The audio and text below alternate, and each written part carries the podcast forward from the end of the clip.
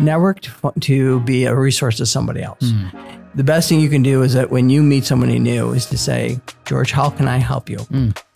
Because you may, George, may, you may not have something right now, but you, that question is going to resonate with you moving forward. Hello and welcome to the Work Inspired Podcast. I'm your host, George Lucas Pfeiffer, and in today's episode, we are going to be talking to an incredibly experienced facility manager and real estate director. Jerry DeCola is on the show. He is the director of workplace solutions and real estate Ahead, and he comes to us with a world of experience in many different aspects. So excited today to talk about facility leadership, how it's changed, and where it's headed. Let's get right into this episode. Work Inspired starts right now.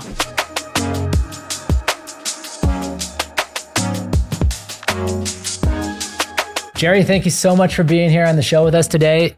It's incredibly exciting to have an in person guest. We do a lot of our recordings remotely, and uh, I can't thank you enough for coming in person so we can uh, have a conversation about facility leadership and uh, the current state of the workplace. Great. Thank you, George. Thank you for the opportunity. It's uh, very unique. I've never done one of these before, so I'm looking forward to this. Thank you. No problem. Well, let's start with the question we ask all guests. Okay. And that is to give us the Cliff Notes version of your career. Tell us your professional story leading up to what you're doing today. Well, I um, have a, I would call it a checkered background. So I, my degree's in HR management. That's where I started. And I started with HR for a number of years. And I was a um, business owner with my wife for a number of years, as well as I was in sales before I got into facility management. So if you said, what's your career path? If someone said, how do you get to facility management? I could say, I know the wrong way to do it, but the, I got I got here along the way.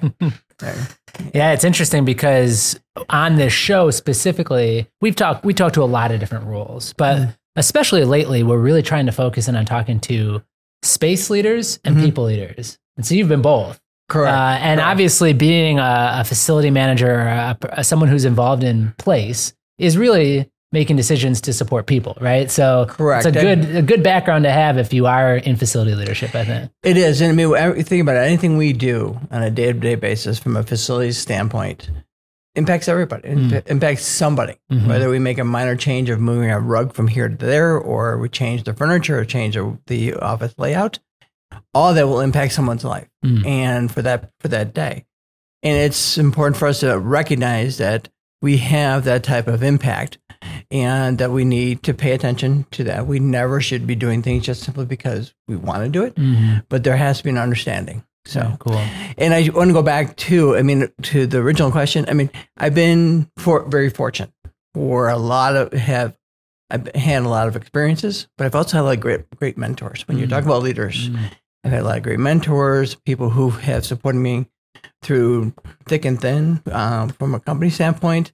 And I've been b- very blessed with a wife of 30 years who has been through it all with me and has, uh, has, see, has helped me a great deal. Very cool. And you're also very proactively progressing your career. I- We were joking that uh, before we started, but CFM, FMP, SFP, FMA, Pro. FM, LEED GA, you've got so many accreditations. You're clearly uh, continuing education, a student of, of your profession.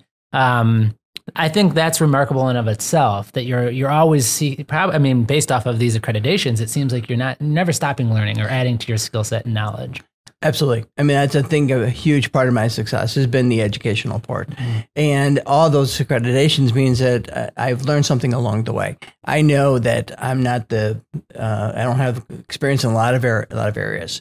Um, I'm also an instructor. So, as a professional instructor, for facility management, those accreditations help me.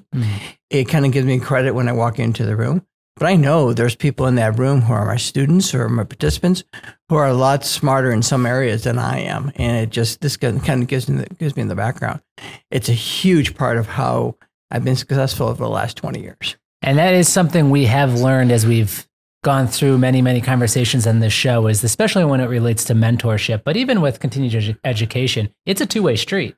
When you mentor someone, you're also learning from them, right? Absolutely, Yeah. absolutely, and even classes. Mhm. I mean, the one that I mentioned, I started on HR, so a big part of my HR career in the beginning was employee relations and Mhm. recruitment.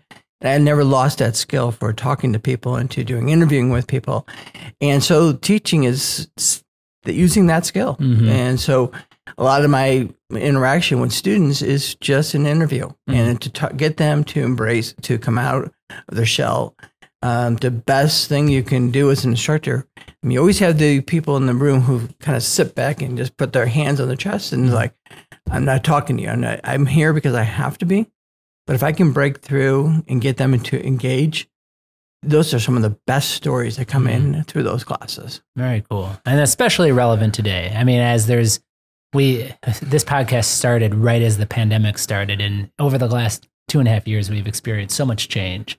And things are certainly different than they were before 2020. Mm-hmm. So we'll get into that. But let's start, let, let, let's, let's, uh, let's kind of set the stage. What, what are you doing now? Tell me a little bit about Ahead, the organization you're currently with. Sure. What makes Ahead different? What do you guys do? What's the way of working currently? That kind of thing. So Head is an I it's an IT integration company, and we're much bigger than that. And it's funny when you when I talk to people who work for Head, I have to actually ask them to explain to me as if I'm a second grader as to what they what they do because I'm the, the facilities and real estate person.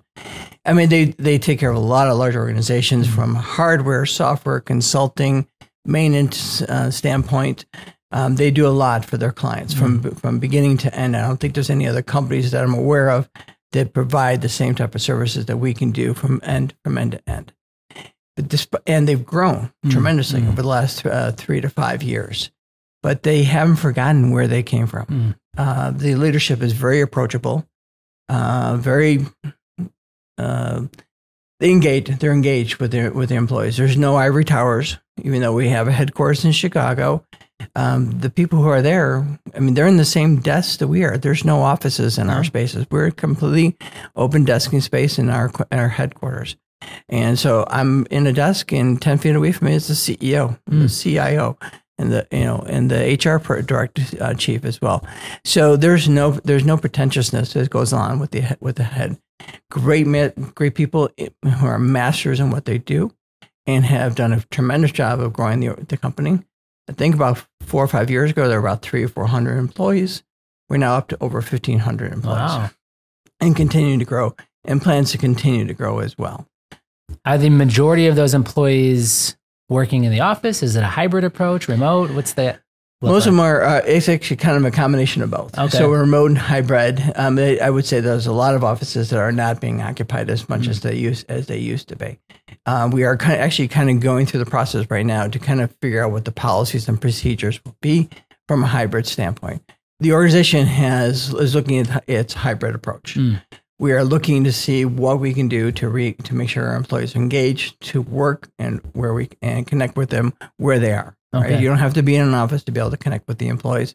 It's an important part. It's a part of our mission. It's a part on our website Mm. that we connect with people where they where they are. Is it ideal if people can come in? Absolutely. Mhm. I mean, to be able to talk to someone and you know face to face like this, Mhm. have a cup of coffee with them, or just pass them in the hallway and say, "I've got a question for you," is a huge opportunity for many companies. And you're in a situation where you're at a high growth company. You just talked about pretty impressive, you know, skyrocketing growth in number of employees and Mhm. continued plans to do so. How, from a facility leadership perspective, do you balance that? Because you're you're trying to identify what the need is in, in the workplace in a Mhm. hybrid model. Um, but you're also growing very quickly and adding people to the organization. So Right. how do you determine how much space you need? It, that's a good question, and I would say if I had the right answer, I would be eh, the most important person part of head. But I, it's still it's still a work in progress. Mm. Well, we don't have the I don't have the answer. I I've been only with them for uh, close to five months now, Mhm. and so I'm, we're uncovering things. I'm uncovering how people operate. I'm uncovering which offices are more more populated, better populated. I'm uncovering what the pol- best policies and procedure will be from ahead. It's vastly different from where I came from, Mhm. and it, uh, from I came from the pharma and legal environments, um, gr- different industries, different approach, different ways of, of uh, managing their spaces, Mm. and obviously with COVID, um, ha- obviously has changed everything as well. So we are continuing to look. I don't have the answer.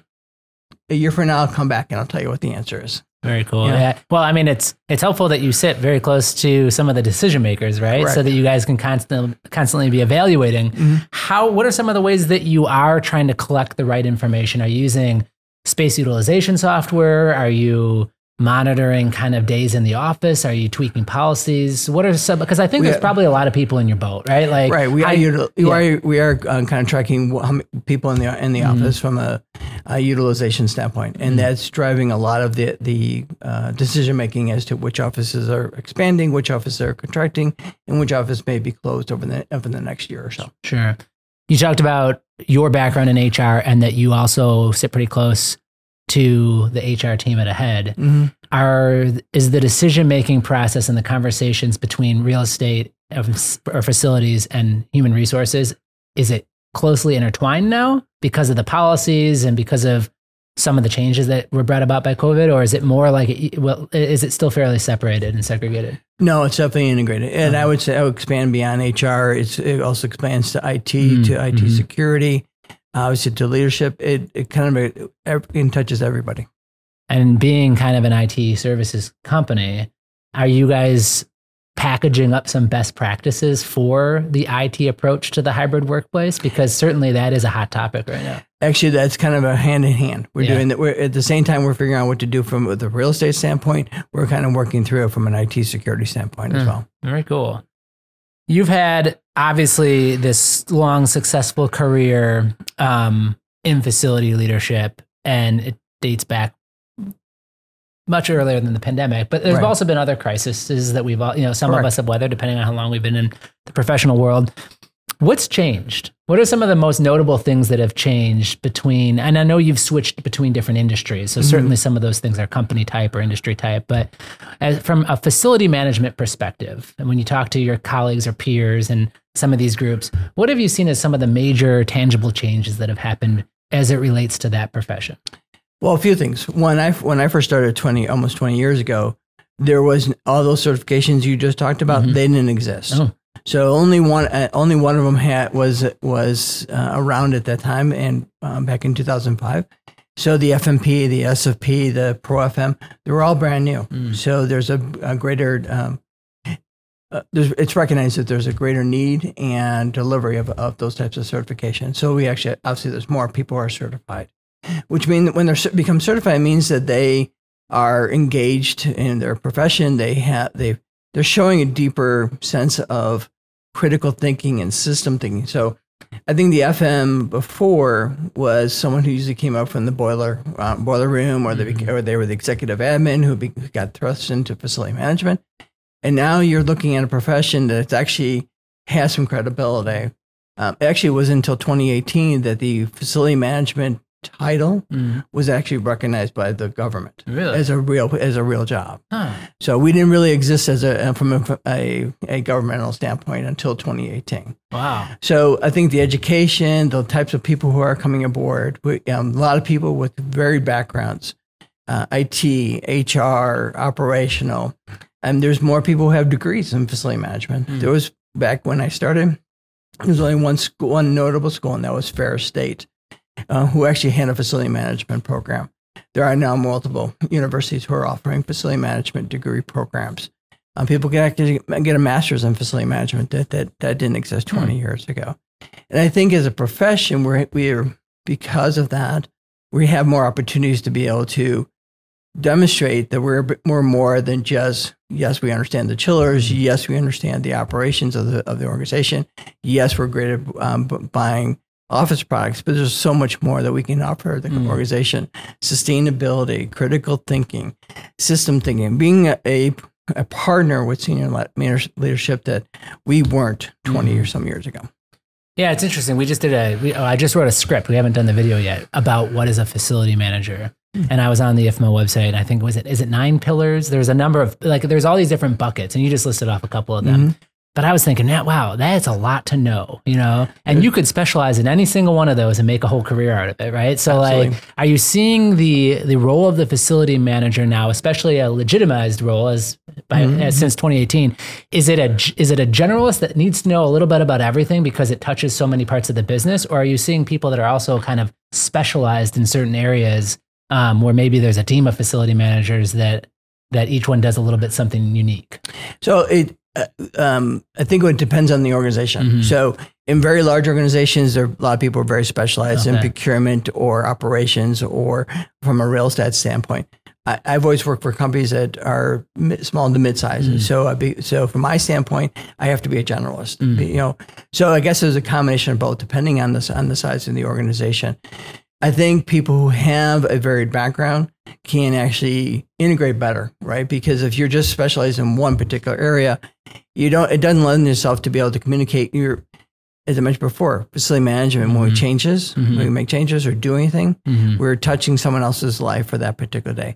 And if we don't recognize that and see that, and we're only focused on our segment, um, we don't we don't perform at our best. We- We can't we can't be seen as the partner because we're not recognizing what other people have to bring, other people need or bring to the table. Sure, sure. That makes sense. You think safety, security, well being, sustainability, technology, and the internet, the smart buildings, Mhm. um, the idea of just how much space do we need and the footprint of real estate. you know, Right. which of them are kind of top of mind for you right now? I would say, um, I, I mean, security is always as top of mind. Ob- Obviously, during the pandemic, operational cl- cleanliness and operation procedures was was uh, a, a big point. Um, I think flexibility right now is the is the key word for us. You know, it's, it's no one knows the answer as to how much space we're going to need, but to be able to build in flexibility, whether it's through furniture or design or through real estate tra- transactions, flexibility is a huge part of what facility management has to be able to deliver. Hmm. Because you, first of all, in you mentioned that you know there's been changes throughout the years. I mean, 2008, 2009, I lived through that part, and there were a lot of companies that went out of business or and they were giving back spaces, and so you have to be able to be flexible. And Yeah, yeah. management can come up to you anytime and say, "Okay, we're going to just cut. We need to cut 10 percent off of your budget. What are you going to? What ideas do you have? You better have some things that you can rattle off Sure. a couple right from the." Top because you can't be saying, "Well, let me get back to you in six months," because in six months things have changed again. hmm What are some of the best ways that you work flexibility into the plan? Is that I mean, like, I does does does it does it depend on the the type of building? Like, if it's an older building that's been retrofitted, or if it's a new building that's got more amenities? Is it more about the type of furniture that you select, or the, the design, or you talked about being free address or unassigned? What are what are some things that are working as it relates to increased flexibility today? I guess all I guess all the above. I Yeah. think I think design is a huge is a huge part of it, right? Because I mean, from you know, while the, we we went through the pandemic, Mhm. you know, we still have leases, Right. and for those headquarter leases, sometimes they're ten and twenty years, Yeah. uh, to, and we don't have an opportunity to to get out of them. I mean, there's not unless there was a unless someone someone saw. 10 years ago when they got into it to build an exit clause that just in case of pandemic then they you know there's they have those properties and it's gonna they're gonna, have that for quite some time. Subleasing space is an, is an opportunity but of course there's a lot of people going to be putting market stuff on the on the market so so that's going to be more ch- become more challenging. So i think it's continuously looking for opportunities and, and when you look for opportunities you can't just look at uh, your own industry. Look at what Mhm. other industries are doing. What Mhm. is you know what is the food service industry doing? What is furniture industry doing? What's the technology industry doing? To see how they're making changes because you can find answers someplace else. It may not be in the facility management Mm. um, Bubble. bubble. Yep. Yeah. Yep. That makes sense. Are you? We we've talked to a number of wallet holders or decision makers, people that are shaping policy at organizations, and it seems because of some of the benefits that you mentioned earlier that there's a there's a uh, for a lot of organizations there's a desire to get their teams back into the workplace to some perspective. Correct. But I think one of the challenges is that. Because, especially because of the talent market right now, it's we can't force it back. We, Mhm. we want we need them to want to come back. Right. Is that something that you're dealing with? How, do you have any advice as to good ways to get people to say, yes, I want to come to work today and not stay in my bedroom? No, I don't have. tough, I don't have. it? I don't have a good answer. I mean, there are some companies like um, um, Google and Apple. They have announced that Mandates. uh, some Yeah. mandates, and I think once they start to do it, some of the small, some of the smaller players will be be able to get behind that. So, Mhm. I think from that standpoint, the industry is, is speaking up and saying, "We want you. We want you back." Yeah. And I think, um, I think as managers, we need to recognize when that's necessary. So it may not be that we have to be in together with five days a week, but there may, three days a week may make sense to Mhm. us. Mhm. I think that's going to be a part of our life for, for quite some time. And you talk about flexibility too. And when you were referring to it, it's flexibility in how the space is able to change to meet the needs of the business. Right. But also, obviously, one of the benefits of flexibility is meeting the needs of the people. And that's one thing that's going to keep people at your organization and potentially, hopefully, allow them to find a balance between it remote and in person. Right? Yeah, it's good. You're, you're going to have to keep cha- keep making changes and, try, and to understand what's bring, bringing people in. Mm. Many times it's training. Yeah. Many times it's collaborative environment. Many times it's the annual or quarterly meeting that's Mm. going to bring them into into the office. It may not, and they're. It's up to the individual manager, not just the organization, to say, "I haven't seen my, some of my team for quite some time. Let me figure out how to get um, some different." ways of collaborating. So I don't I don't think it's going to be just placed on the organization as a whole.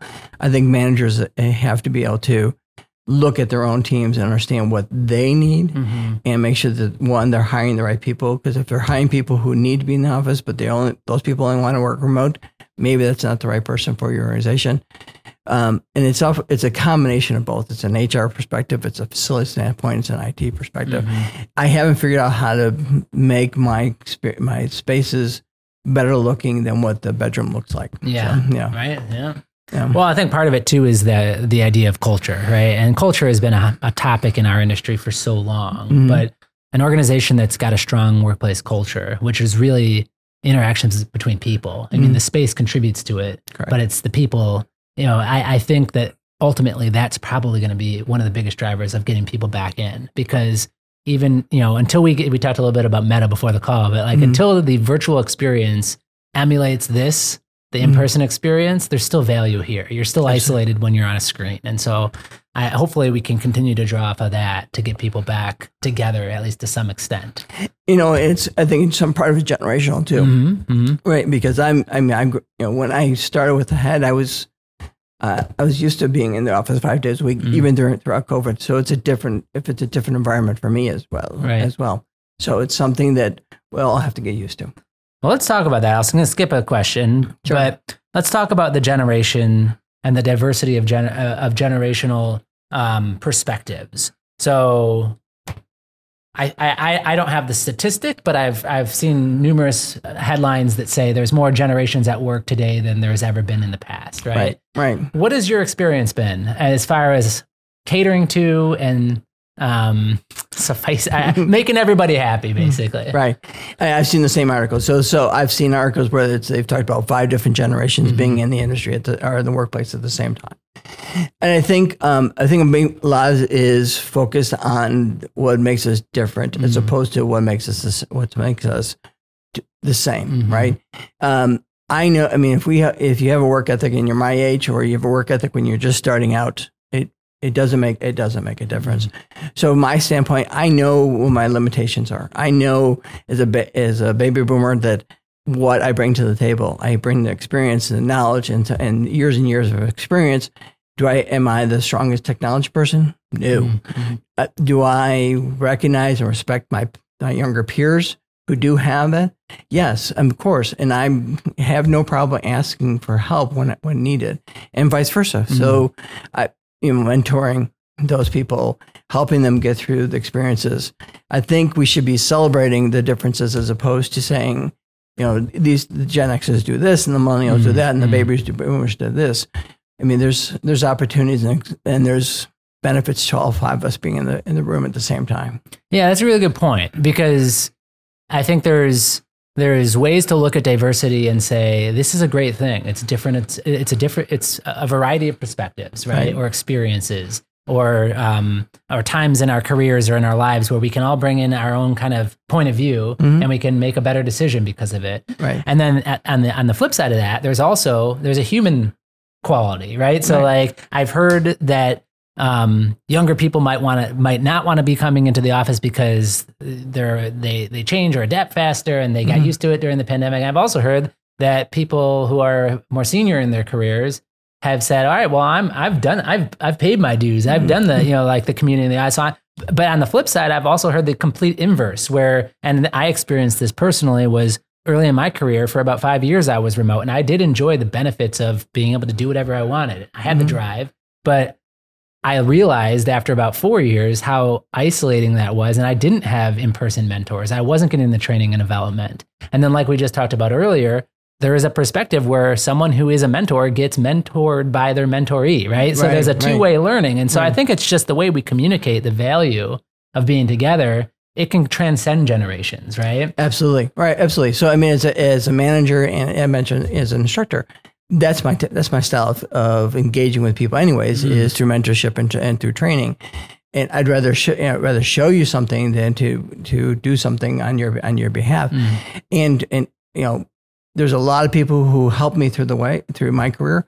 And I want to do the same thing. It's Mhm. time for me to be able to give back to those people who are coming up, up and coming. Very cool. Uh, we diversity, diversity, equity, and inclusion. Those are other. Those are top of mind, big topic themes right now. Mhm. Um, we talked about generational diversity. When you're putting together a team or w- looking to work effectively with a team as it relates to, to diversity, what are what are kind of some of the kind of the key ingredients that that that are important to you?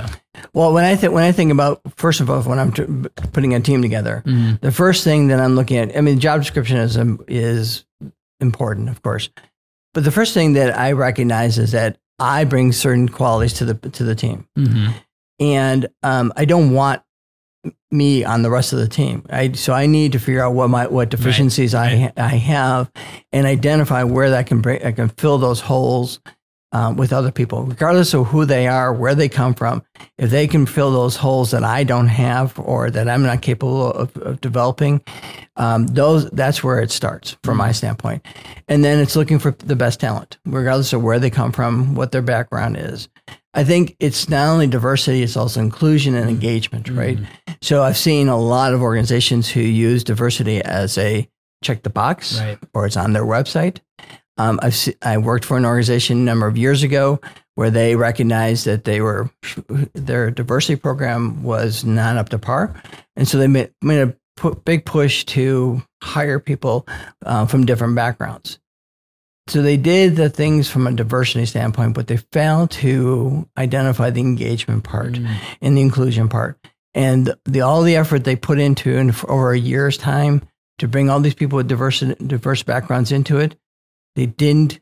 They failed to connect to those people. They failed to have an opportunity to engage with those people. And a year later, seventy five percent of those people, there's probably about 20, 25 people who were hired, are gone. mm, They went to other organizations. They went to they went to organizations where they could feel more comfortable, and they were getting get the recognition. So I think it's a big part of it. It's not just to check the box. You have to take the next step of it of engagement and um, inclusion. mm, I'll give you one other example. So um, when I was with my last employer, uh, we started.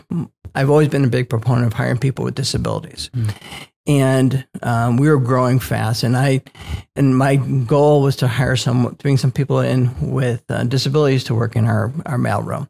And we hired a young man and um, brought him in, and he we failed him because we didn't take the steps or the time to really have everything in place to make sure that he was engaged, he had the training he needed, and that we were connecting with him.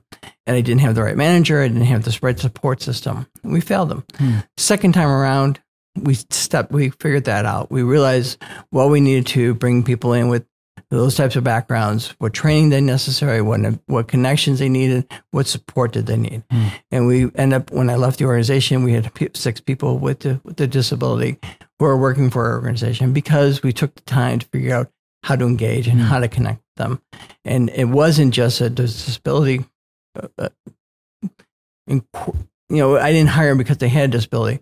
I was looking to be able to make sure that I had an opportunity. I had the opportunity to offer the opportunity to someone with disability to come aboard, and I wanted to make sure those people would su- succeed. It's good advice too, because without having have had, I mean, you had the intention, Right. and you actually acted on that, Mm-hmm. but without that experience of the first failure, you may not have been able to create a successful program for the for the second round, for Right. where when it did work. So Right. I think that's great advice. Learning from you know m- intent and then action, but then ab- ability to actually learn from it and be open to changing it around to making it work. Right. Right. So I, I I I think that's that's great. Um, I I've heard over and over again, and I've uh, again more statistics, but it seems that engagement levels, especially in the last two year, couple of years, are at almost lo- all time lows. Mhm. Um, I don't know if uh, that we've fully identified the reason why. Mental health, maybe the pandemic, some of the issues in the world. Mhm. I think a big chunk of it, personally, is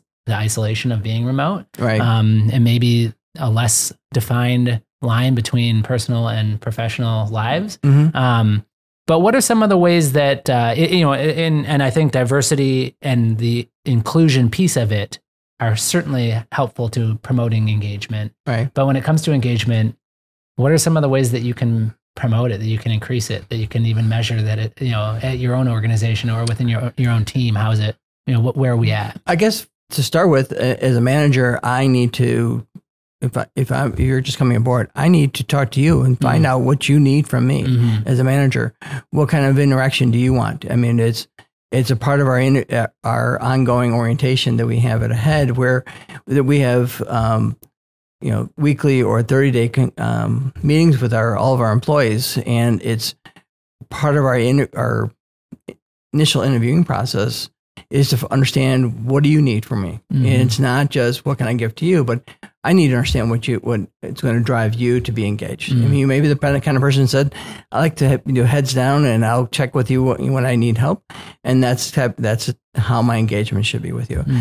You may be the kind of person who is um, needs day to day connection, responsibility, a lot of um, kudos and attaboys. And that's up to me to be able to say, okay, I recognize that this person needs more than what I, what the other person is, is necessary. So ground level, that's where I, it needs to begin. So from, I'm going to go back to a management standpoint. Organizations be able to support managers to be able to have the, the ability to flex between different types of uh, um, people who are working for the organization. So that's a part of it. Creating opportunities.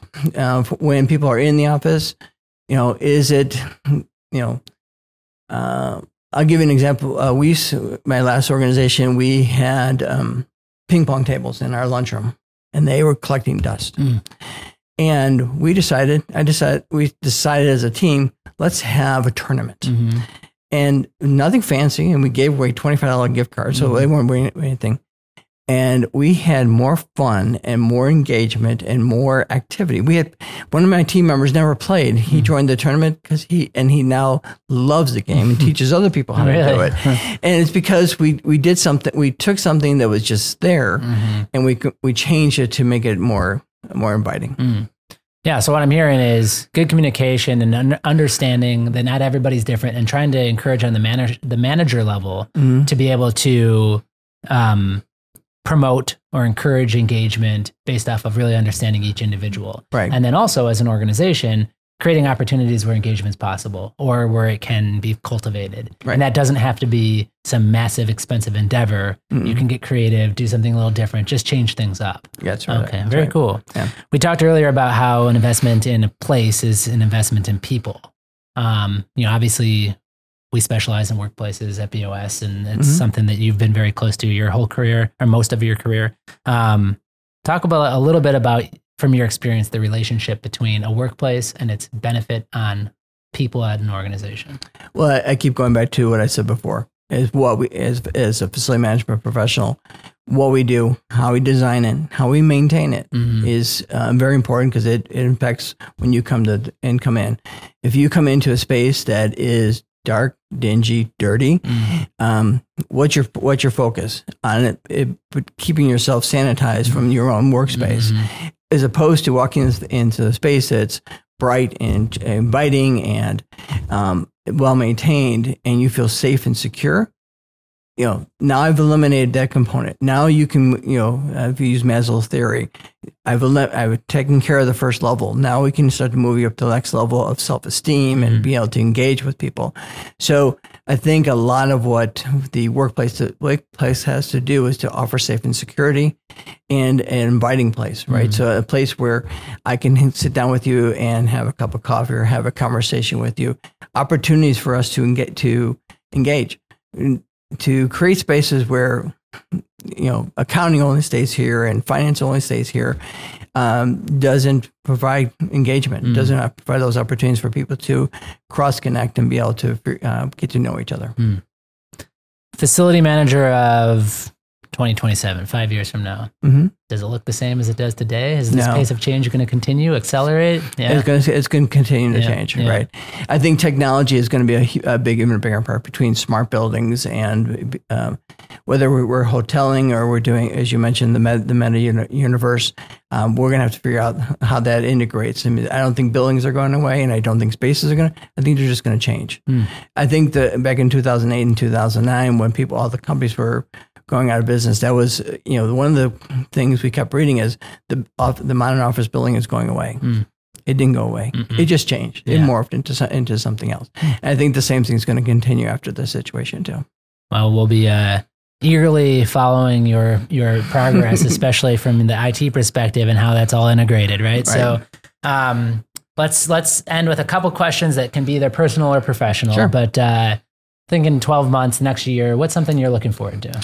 Well, I'm looking forward to a lot more opportunities to be uh, engaged from an instructor standpoint. Oh, cool. So a lot of over the last couple of years, a lot of the classes that I had were canceled, Mm. right, or they went virtual. Mm. So I'm actually looking for in a couple of weeks. I'm doing one of my first in-person instructional training class um, uh, in on real estate. So I'm Cool. looking forward to being able to talk to people and be able to read their faces. And not just see them behind a com- computer screen. So if that's for me, that standpoint, I'm hoping to be able to meet some more of my colleagues, Mm. right? So I'll be able to tra- travel more over to the different. We have over 20 offices, so to meet more and more people throughout throughout that. Um, so that's a big that's a big part of it as well. Cool. As it relates to resources, Mhm. uh, and and and I'm sure there's been many throughout your career, especially with all the training and the knowledge. What's something that you could recommend to others as that's been valuable to you? Education, Education. education, yeah. I mean, I tell I've told the story a million times. It you know it, it's when I started as a facility manager, I knew three things. I knew I was getting better pay, better pay, better benefits, and have better hours. The one thing I didn't know, I had no idea what a facility manager did. And it's only through my engagement with IFMA and education. It's one of the reasons why education has been a huge part of my career, is because that's been my success story. Is Mhm. because I learned things along the way, and I whether it's relative to your current employer, it may be may not be. It may be relative to the next employer. I know I've gone through a couple different. I've worked at a couple different companies. A lot of the interviews that I've gone through over the last 10, 15 years, people have focused more on my training and my certifications than they than they do asking questions about how much knowledge I have about a chiller because they have the assumption that I have the training, I have the certification, and guess what? If I don't know, I can, I have the resources to find it. Very cool. And if someone's interested in facility management, or if they already are in facility management and want to continue to to you know advance their their knowledge, is IFMA a good hub? Is that a good place? to- IFMA's a yeah, great yeah, pub, and yeah. so there's another organization called Pro FM. Pro FM, yeah. It's also there. They both have great programs from a facility management experience. So either one of those um, will. They have a different approach, but the information is the same. We talked about mentorship Mhm. a couple times. Um, final question: If if uh, if you were retiring tomorrow and you were mentoring somebody, what's uh, some words of wisdom you would leave them with? I would say network, network, and network again, but not network to build your LinkedIn profile Mm. or your Facebook or Instagram or whatever else that you may have. Network to, to be a resource to somebody else. Mm. The best thing you can do is that when you meet somebody new is to say, George, how can I help you? Mm. Because you may, George, may, you may not have something right now, but you, that question is going to resonate with you moving forward. Mm. Um, I, I didn't realize I was doing it on a informal basis. I for the last before I joined the head, I met a, a person named Larry Kaufman who has a book on networking, and it was it. What I was doing was actually in the book, not, yeah. not and it it really does resonate. If you start to offer opportunities to help other people, that comes back tenfold when you when you're networking. So not just networking to be a nice guy and be known by more people, but Mm. actually be adding value to people. Correct. That's going to be the best way to do it. Well, that's great. Well, I can't thank you enough for all the insight and the um, the inspiration. It's it's great talking to someone as accomplished as you, and uh, and to be able to learn from you is a privilege. So thanks for being on the show. Thank you. I thank you. Appreciate the opportunity. Thanks, George. Eric. Take care. Thanks for listening. If you enjoyed this conversation, please take a moment to rate our show. If you haven't already, be sure to subscribe to the Work Inspired podcast so that you don't miss any of the incredible guests we have planned for upcoming episodes. We'll continue to find the best and brightest minds in business so that you can learn, grow, and succeed, and so that we can all work inspired.